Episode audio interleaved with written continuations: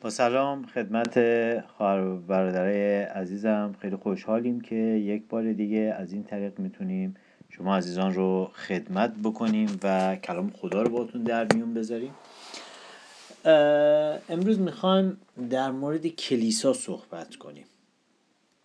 من تا قبل از اینکه ایمان بیارم به عیسی مسیح همیشه اون چیزی که تو فیلم ها دیدم اون تصوری که تو فیلم ها داشتم در مورد کلیسا داشتم که کلیسا یک ساختمونی هست بسیار بزرگ با برج و باروهای بزرگ سقف های خیلی بلند و نقاشی های متفاوتی که از زندگی عیسی مسیح هستش و خب یه افرادی هم اونجا هستن که خیلی مقدسن و یه لباس های خاص دارن. و تصویری که توی فیلم ها از کلیساهای کاتولیک ما داشتیم رو در واقع من همیشه تصورم از کلیسا این بودش که خب یه جای مقدسی از موارد شم روشن بکنی یه سری مراسم عبادتی رو انجام بدی تا حالا بتونی مورد قبول خدا قرار بگیری. و در واقع این همون در واقع روحی مذهبی هستش که در ما بود به واسطه مذهبی که توش بودیم و این تصویر هم از فیلم هایی که دیده بودیم داشتیم. ولی در واقع کلیسا اون نیستش بلکه کلیسا یک پناهگاه هستش. پناهگاهیه که خدا در اختیار ماها در واقع ما ایمانداران و حتی کسانی که ایمان ندارن می‌ذاره که بیان اونجا و در واقع در کنار همدیگه در حضور خدا باشن. کلیسا یک ساختمان نیست بلکه کلیسا یک جمع هستش. عیسی مسیح گفت دو یا سه نفر به نام من جمع بشن من اونجا حضور دارم و جایی که خدا حضور داشته باشه اسمش کلیسا هستش. وقتی دو یا سه نفر به نام عیسی مسیح دور هم جمع بشن و از کلام خدا بگن اونجا کلیسا هست. می‌تونه اونجا یک ساختمان باشه می‌تونه توی حیات خونه باشه می‌تونه توی یک اتاق معمولی باشه و می‌تونه توی ساختمان کلیسایی باشه. پس برای عزیزانی که مخصوصا در ایران هستن نویمان هستن و هنوز تجربه از کلیسای ساختمانی یا کلیسا ندارن پس کلیسا اینه عزیزان وقتی که شما دو نفر یک زن و شوهر جمع میشید و با هم دعا می‌کنید پرستش می‌کنید کلام خدا میشنوید میگید اونجا کلیسایی تشکیل شده. و این کلیسا در واقع در این کلیسا خدا داره میخرامه طبق قولی که توی کلامش به ما داده. کلام خدا توی ابرانیان باب ده آیه 25 میگه و نیز چنان که برخی را عادت هست از حضور در مجالس عبادت کلیسایی غافل نشوید بلکه یکدیگر را تشویق کنید به خصوص در این روزها که بازگشت مسیح نزدیک می شود خب زمانی که ما ایمان میاریم زمانی که ما عیسی مسیح رو توی قلبمون در واقع میپذیریم خب پدر مشتاقه که به ما یک پناهگاهی بده و مشتاق هستش که در واقع توی اونجا ما رشد کنیم تعلیم بگیریم و در کنار خواهر برادرایی که در هدیه های خدا هستند به ما در کلیسا بتونیم در واقع با اونها رشد کنیم و تعلیم بگیریم. توی کلیسا ما از لغزش ها از موانع در محافظت میشیم. و خیلی از عزیزان هستن که وقتی میرن وارد یک سری کلیساهایی میشن و توی این کلیساها خب یک سری ضعفهایی رو می‌بینن. چون که کلیسا درستی که خدا هست درستی که خدا عمل می‌کنه ولی انسان ها هم هستند و گاهی اوقات خادمین کلیساها هم با احساسات یا تجربه انسانی میان و یک خدمت هایی رو می‌کنن که می‌تونه باعث ضعف های کلیسا باشه. ولی خیلی از افراد هستن که ما اینجا می‌بینیم میان وارد کلیسا میشن. خب اوایل براشون خیلی خوبه محبت خدا رو دریافت می‌کنن کلام خدا رو دریافت می‌کنن ولی به محضی که اولین ضعف رو از کلیسا یا از شبانان یا از خادمین می‌بینن انتخاب می‌کنن که اوکی بهتره که من اصلا نیام توی کلیسا و بشینم توی خونه و به تنهایی کلام خدا رو گوش بکنم. و این اشتباه هستش که یک فرزند خدا فکر کنه فقط می‌تونه بشینه به رادیوی مسیح یا توی یوتیوب یا توی تلویزیون های مسیح بتونه تغذیه روحانی بشه. درسته که تعلیم های بسیار قوی هست و درسته که خیلی هم پربرکته و خوب گوش دادنش. ولی این نباید باعث بشه که ما از در واقع کلیسا رفتن و در کنار همدیگه بودن به طور در واقع زنده ما بخوام خودمون رو محروم بکنیم. چون همونطوری که زغال برای اینکه همیشه روشن و شعلهور بمونه نیاز داره که کنار زغالای دیگه که روشن هستن بمونه ما هم نیاز داریم که کنار سایر ایماندارا بمونیم. یه زغال هر چقدر که شعلهور باشه هر چقدر که آتیش داشته باشه باید کنار دیگر زغال هایی که آتیش دارن در واقع بمونه و روشن بمونه. در غیر این صورت خاموش میشه. و دقیقا ما هم نیاز داریم که توی یک سری از شرایط کنار هم دیگه باشیم توی شرایط سخت توی آزمایش ها توی سختی ها بتونیم کنار هم دیگه باشیم تا در اتحاد یکدلی در کلیساهامون بتونیم پیروز بشیم. و زمانی که ما به عنوان کلیسا به دور هم جمع میشیم در واقع فرمان خدا رو آیه‌ای که توی ابرانیان باب دعای 25 براتون خوندم در واقع داریم انجام میدیم. چون میگه از حضور در مجالس عبادت کلیسایی قافل نشوید. و این رو کلام خدا داره به ما دستور میده. و زمانی که ما جمع میشیم داریم کلام خدا رو اطاعت می‌کنیم. کلیسا چی هستش؟ گفتم کلیسا از جمع ایمانداران در واقع تشکیل میشه و می‌تونه از دو یا سه تا ایماندار شروع بشه. گاهی اوقات بعضی از عزیزان تو جاهایی که خب کلیسایی نیست و کلیساهای خونگی نیستش تو جایی که من زندگی می‌کنم از شهرهای دیگه زنگ می‌زنم و میگن که ما می‌تونیم بیان اینجا برای ما یک کلیسای خونگی بذارید. خب من توی قسمت هایی که خدمت می‌کنم میگم آره می‌تونم. بعد بعضی موقع می‌پرسم میگن ببخشید ما ما پنج نفر بیشتر نیستیم. اشکالی نداره. مهم اینه که اگر دو نفرم هستید چقدر قلب دریافت کننده دارید. چون می‌تونید شما با دو نفر کلیساتون رو شروع بکنید ولی می‌تونه این قلب ها انقدر دریافت کننده باشه که در آینده این کلیسا به کلیسای هزاران نفری تشکیل بشه. و این تجربه بوده که من بارها داشتم توی خدمت هایی که توی این در واقع توی مدت داشتم.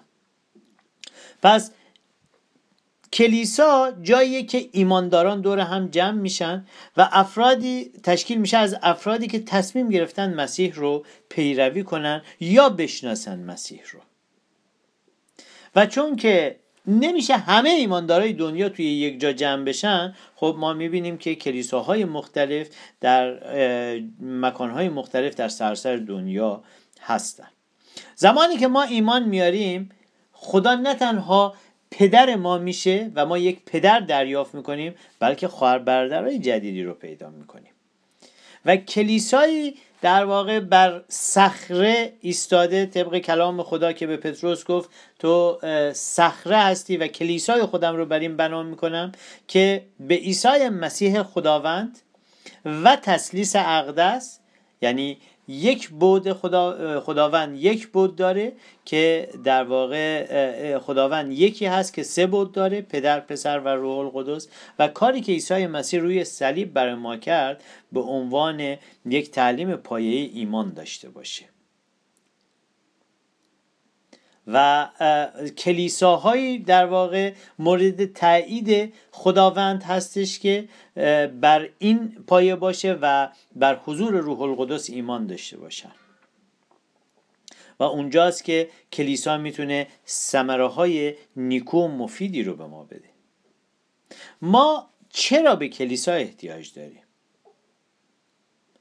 چون گفتم در درجه اول کلام خدا تاکید می‌کنه که باید ایماندارا به دور همدیگه دائما جمع بشن و در کنار همدیگه باشن. دوم از اینکه بعضی از ایماندارا خب میترسن آشکارا مسیح رو اعتراف بکنن و البته این به توجه به شرایط در واقع کشوری که توش زندگی می‌کنیم هم هست. همه جا نمیشه. ما بریم و فریاد بزنیم مثل توی ایران شرایطی که مشکل است یا همه جا نمیشه. کلیسایی رو در واقع در به طور آشکار انجام داد مثل شرایطی که تو کشور ما هستش. ولی توی کشورهایی که آزاد هستن تو شرایطی که امروز خدا عزیزانی رو هدایت کرده و اومدن توی کشورهایی که می‌تونن آزادانه تو جلسات کلیسایی بیان و نمیان و نمی‌خوان که اعلام بکنن اصلا مسیح هستن و میگن ما تو قلب اون مسیح هستیم کلام خدا میگه ما باید نوری باشیم که بالای در واقع بلندی گذاشته بشیم تا همه ببینن. ما نمی‌تونیم در خفا شاگرد مسیح باشیم. ما یا شاگرد مسیح نیستیم یا باید اگر شاگرد مسیح هستیم شاگردی باشیم که آشکارا اونو اعتراف می‌کنیم. شاگردی هستیم باشیم که اگر صفتهای خوب رو در ما ببینن تمامش رو بفهمند که از اینه که مسیح داره در ما زندگی می‌کنه و بتونیم اون نوری باشیم که خدا می‌خواد. ما برای این توی جلسات کلیسایی شرکت باید بکنیم تا علاوه بر این اطاعت و علاوه بر این که بتونیم آشکارا خدا رو اعتراف بکنیم ما می‌تونیم با سایر ایمانداران دوست بشیم. توی افسوسیان با 5 23 کلام خدا در واقع یکی از نامهایی که خدا به کلیسا میده میگه بدن مسیح هستش.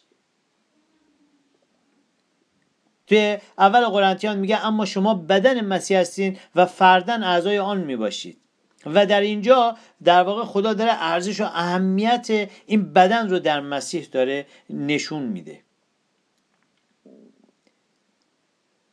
در بدن اگر یک قسمتی از بدن درد داشته باشه ما می‌بینیم که چطور اعضای دیگه بدن خواسته و ناخواسته میرن و به کمک اون قسمت آسیب دیده در واقع میشتابن وقتی که پای یک نفر دچار مشکل میشه ما می‌بینیم که دست ها و این پای دیگه فشار این پا رو متحمل میشن.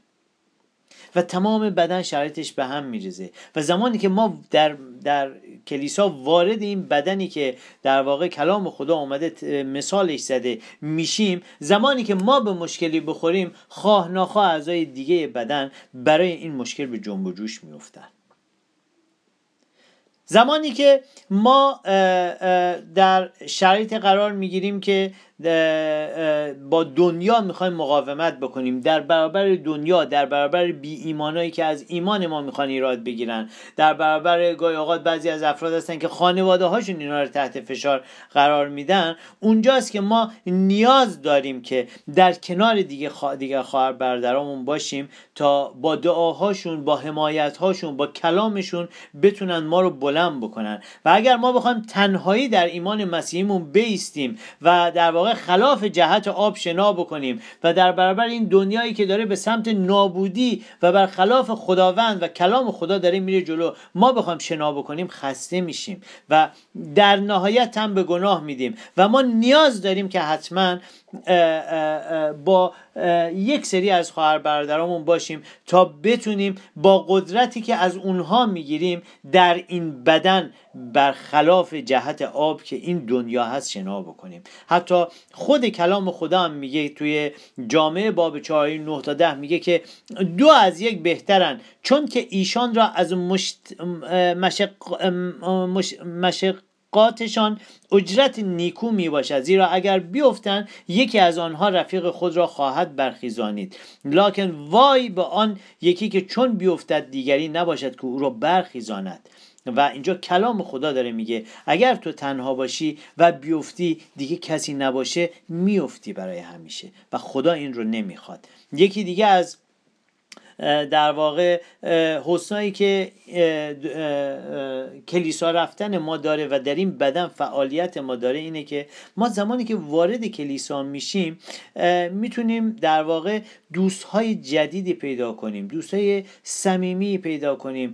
در در واقع اون محیط امنی که هستیم و می‌تونیم در واقع تنهاییامون رو باهاشون پر بکنیم کنارمون باشن در شرایط سخت بتونیم ازشون مشورت بگیریم و هر روز در واقع یک خانواده ای بشیم که داره بزرگ و بزرگتر میشه.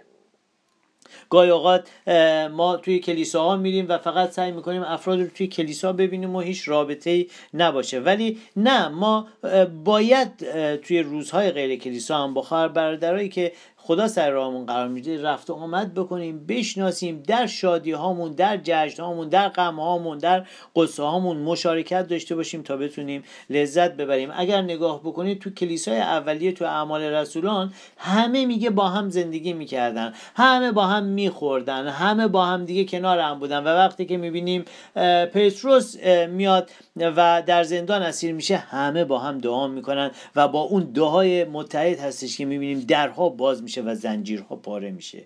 و این هستش کلیسایی که در واقع خدا در نظر داره برای همه ماها.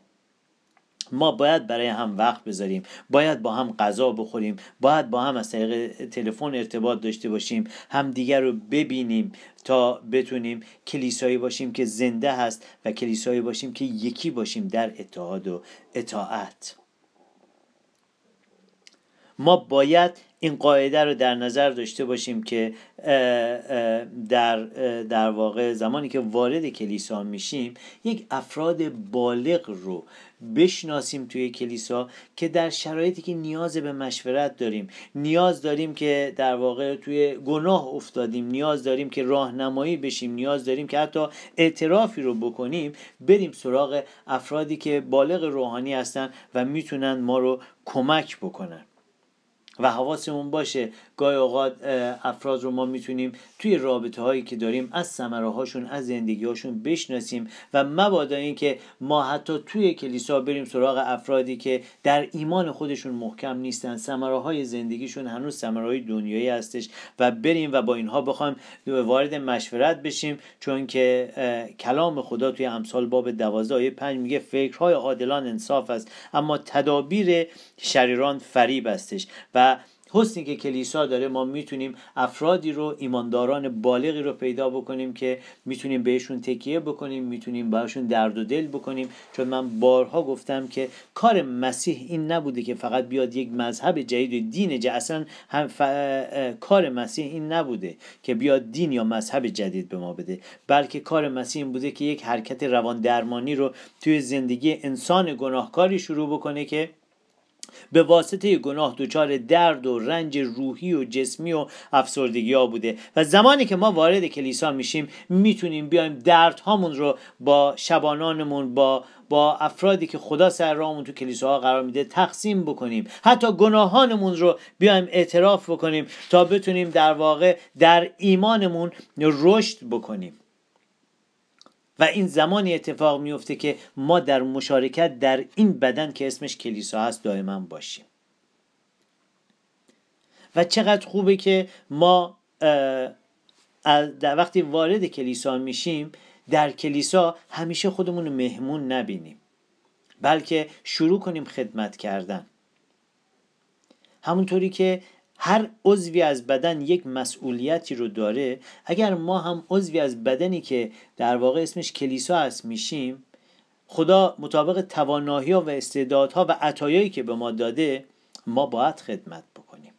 بعضی از افراد سالها کلیسا میرن و سالها فکر می‌کنن هنوز مهمون هستن. در صورتی که وقتی تو خونه پدرت میری خواه کار می‌کنی. خونه پدر کسی مهمون نیستش. و وقتی وارد خونه پدر میشیم چقدر خوبه که بیایم با عطایا و استعدادهایی که خدا به ما داده برای خدا خدمت بکنیم. تو کلام خدا اول پتروس باب چهار آیه ده میگه خداوند به هر یک از شما عطایای خاصی بخشیده است. این عطایا را برای کمک به هم به کار بگیرید و به این وسیله یکدیگر را از برکات و مواهب پرتنوع خدا بهرمند سازید و این عطا می‌تونه مختلف باشه. شفاها معجزات رهبری یا خدمتهای عملی. فرقی نمی‌کنه. مهم اینه که من به عنوان بدن بتونم کلام در, در خدا خدمت بکنم. تو اول قرنتیان باب 12 آیه 28 تا 30 ما می‌بینیم که کلام خدا میاد و یک لیستی از عطایا رو به ما میده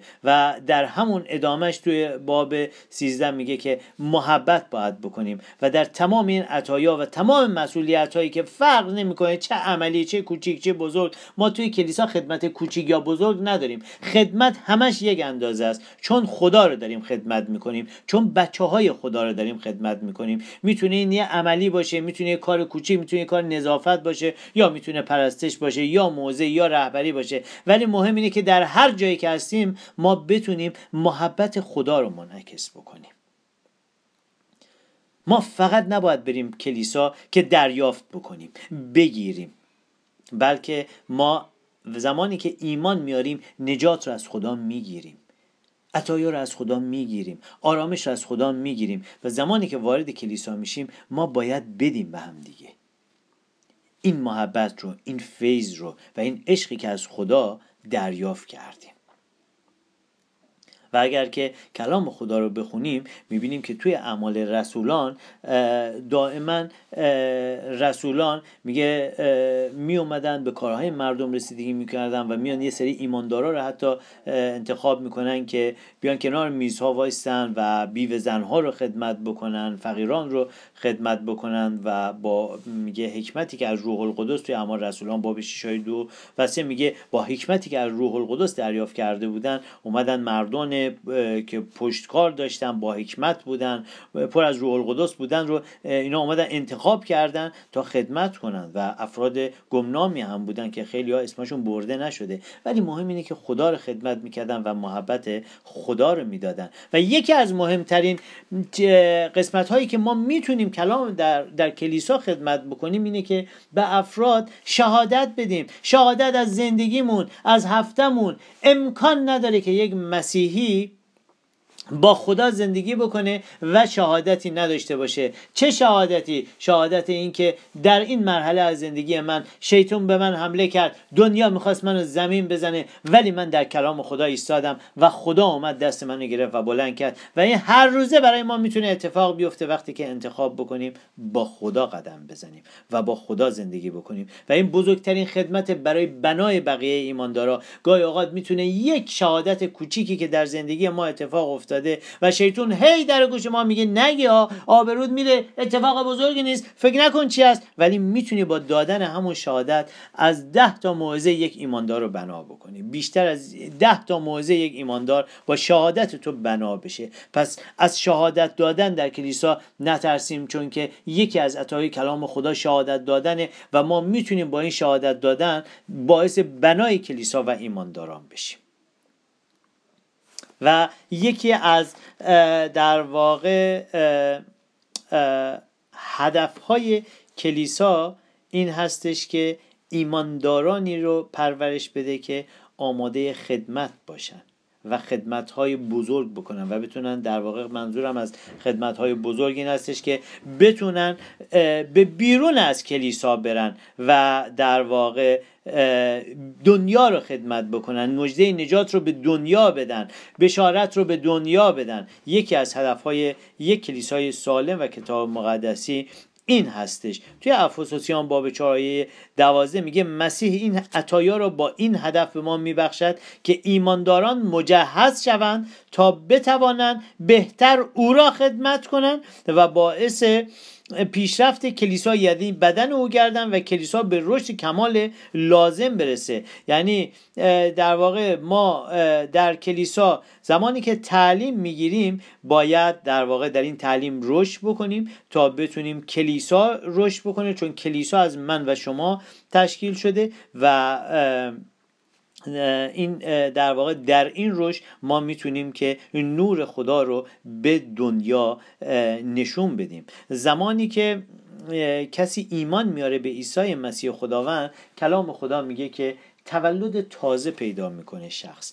و در واقع مهم نیست چند سالش هست ولی زمانی که ایمان میاره یک نوزاد روحانی هستش و این نوزاد در خداوند به در واقع دوباره متولد میشه و دختر یا پسر خدا هستش و این نوزاد روحانی باید تمام تجربه ها و تمام دانسته هاشو بذاره کنار و دوباره از خداوند یاد بگیره و کم کم به یک فرد بالغ مسیحی تبدیل بشه. این زمان زمان مشخصی نداره چون بستگی داره که فرد چجوری دریافت می‌کنه. کلام خدا رو. و این اتفاق نمیفته مگر اینکه فرد با کلیسا در ارتباط و در کنتاکت باشه.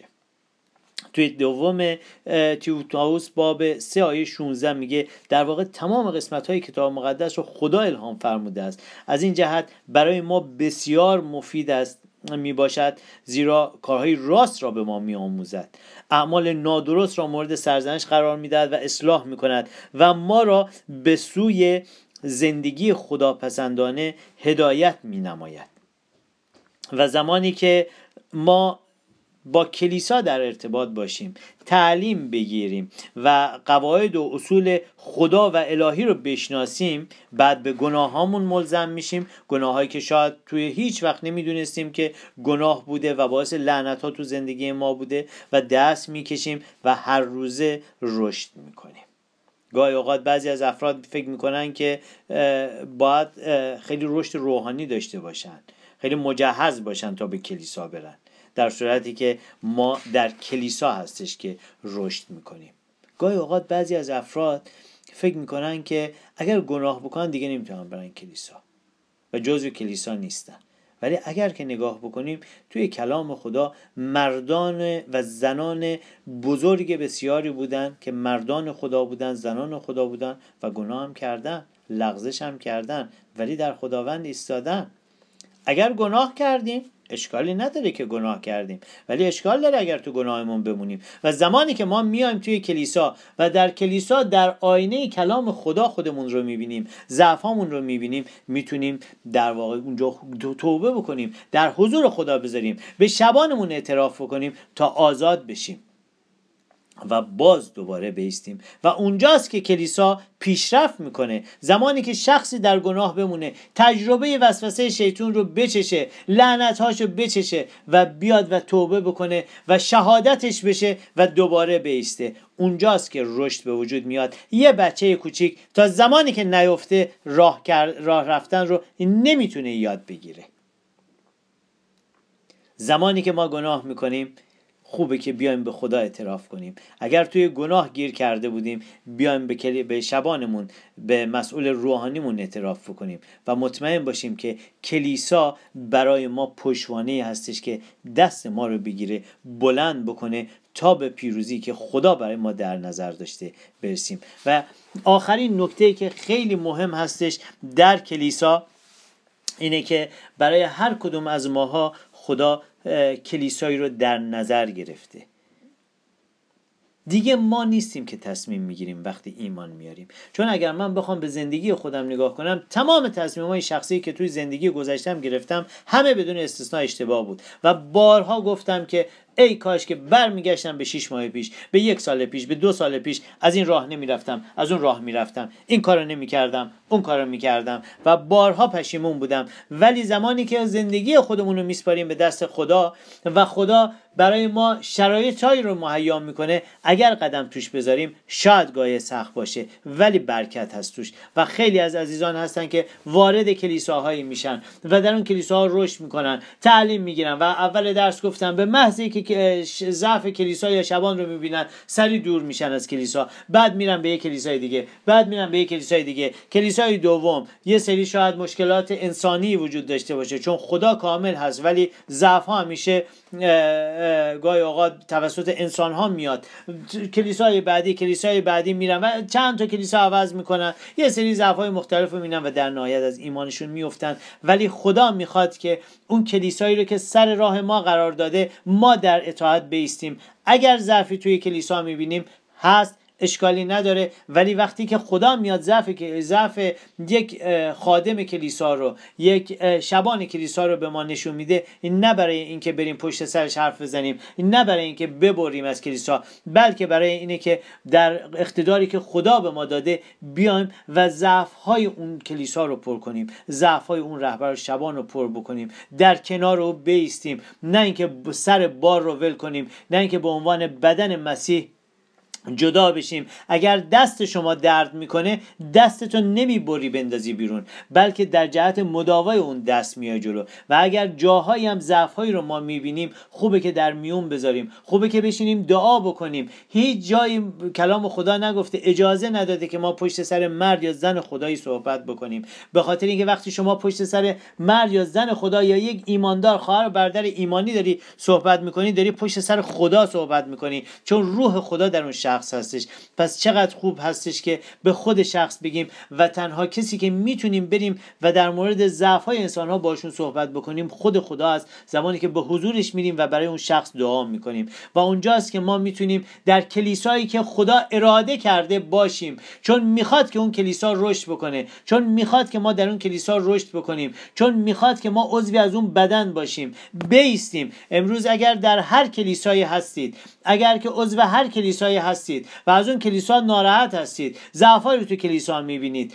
کلام خدا می‌خواد که شما در اون کلیسا بمونید و در کنار اون شبان بمونید در کنار اون رهبر بمونید. ضعفایی رو که می‌بینید رو به حضور خدا بیارید به خود اون شخص بگید و اگر کمبودهایی رو می‌بینید شما رو خدا در اونجا گذاشته که به عنوان بدن اون کمبودها رو پر بکنید.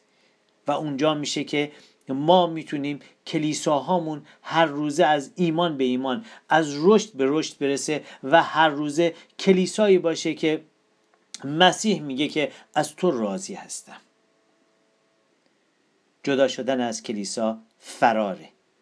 و زمانی که تو فرار بکنی ضعف تو رو نشون دادی. و شیطون منتظر اینه که به ما ضعفی رو یک جایی نشون بدیم. پس خواهر عزیز برادر عزیز بیایم به کلیسایی که خدا بنا کرده و به افرادی رو که خدا بر در اون کلیسا گذاشته متحد باشیم. احترام بذاریم در کنارشون باشیم وفادار باشیم. اگر امروز به افرادی که ضعف دارند و به عنوان رهبر و شبان به سر راه ما قرار گرفتن وفادار بمونیم ما می‌تونیم به خدای کامل وفادار بمونیم.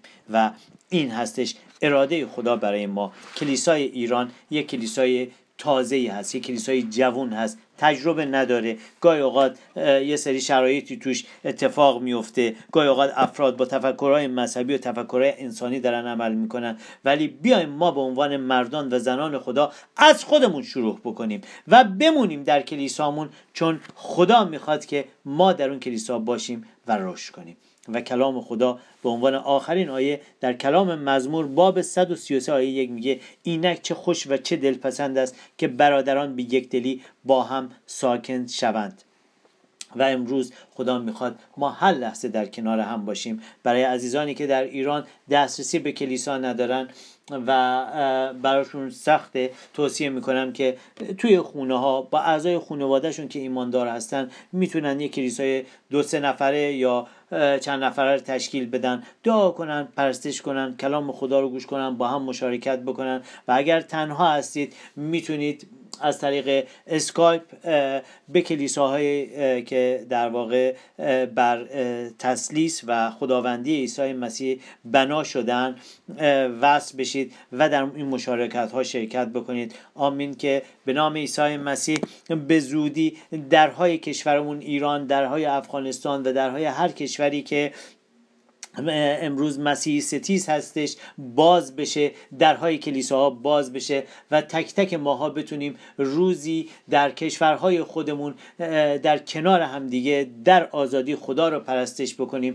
و کلیسای فارسی زبان کلیسای ایران کلیسای افغانستان روزی الگوی کلیساهای دنیا باشه و کلیسای باشه که عیسی مسیح اعلام رضایت بکنه از اون و ما بتونیم دنیا رو از طریق کلیساها در کشورمون خدمت بکنیم.